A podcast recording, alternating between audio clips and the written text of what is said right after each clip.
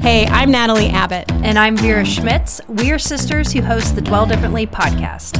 We help you memorize and meditate on one Bible verse every month. And all month long on our podcast, we talk about what that verse means, why it matters, and how we can apply that verse to our daily lives.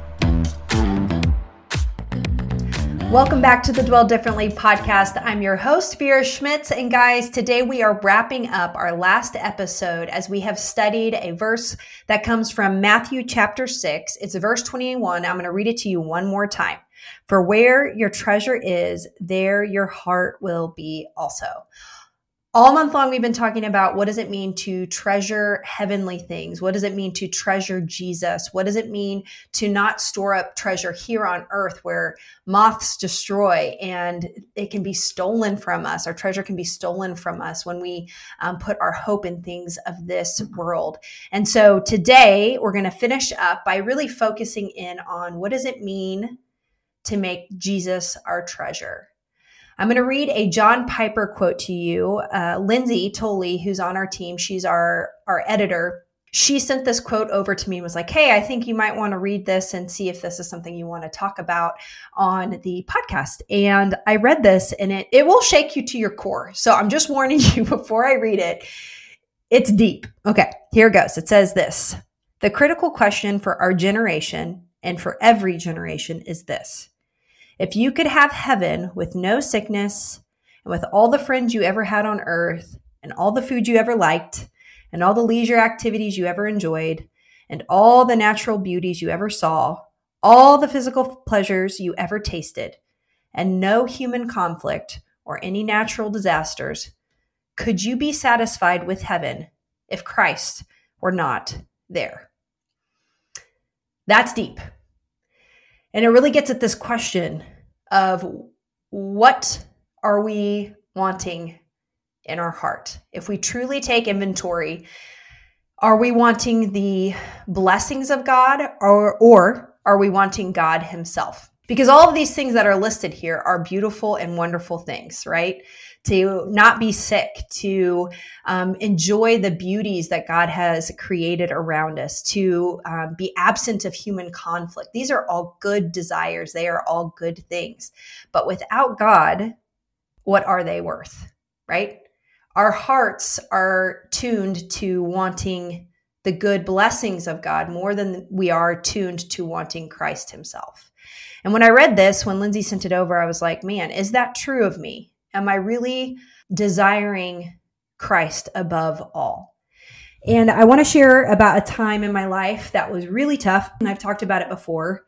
Um, it's actually the birthplace of the idea for Dwell. And um, it was a time back in 2016, 2017, around then. And I was in a really, really low place. I had trouble getting out of bed. I was anxious all the time. Um, I would wake up and my heart would be racing before the day even started.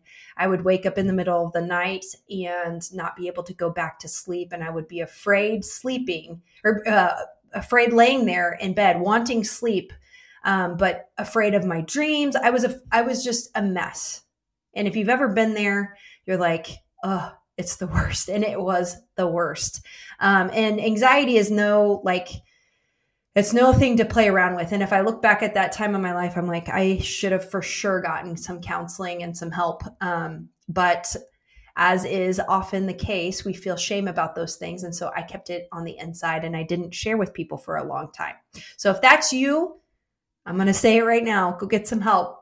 There's nothing wrong with having a counselor. I have one now. It's such a gift. So, that aside, during that time, I was really, really, really low and really, all I wanted was for God to take this anxiety from me. I wanted, you know, a magic prayer that would wipe it all away. I wanted um, to be at rest. I wanted peace in my spirit. And God can give me all of those things.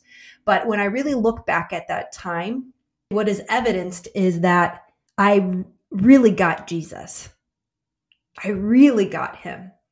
The sweetness of my relationship with him he truly was my treasure. I prayed every morning that he would be near to me, and he was.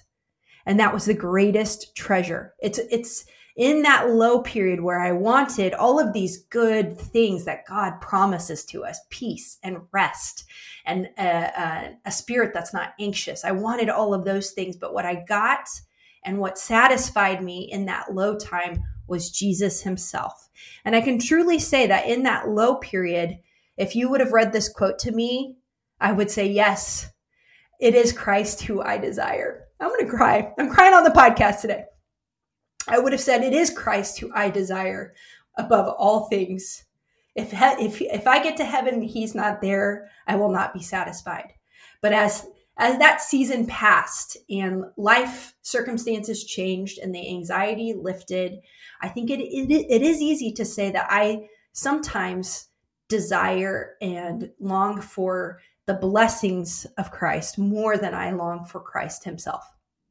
So, this is your check for today. This is your chance to do an inventory of your heart. Where is your treasure? Are you treasuring Christ above all things? If you went to meet your maker today and he wasn't in heaven, but all the good things were there, would you be satisfied?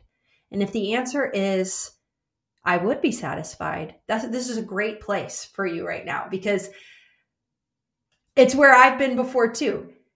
We want to want Christ. And you can pray that, Lord, right now i want your blessings i want you to lift my circumstances and change things and and those are good things to want don't get me wrong like for me to have wanted god to lift my anxiety that is a good thing but to pray that god would i be satisfied in you alone that is a beautiful thing for you to desire so this is your challenge for today. I pray that this verse has impacted you, that it has been a, a kind of a heart checkup, so to speak.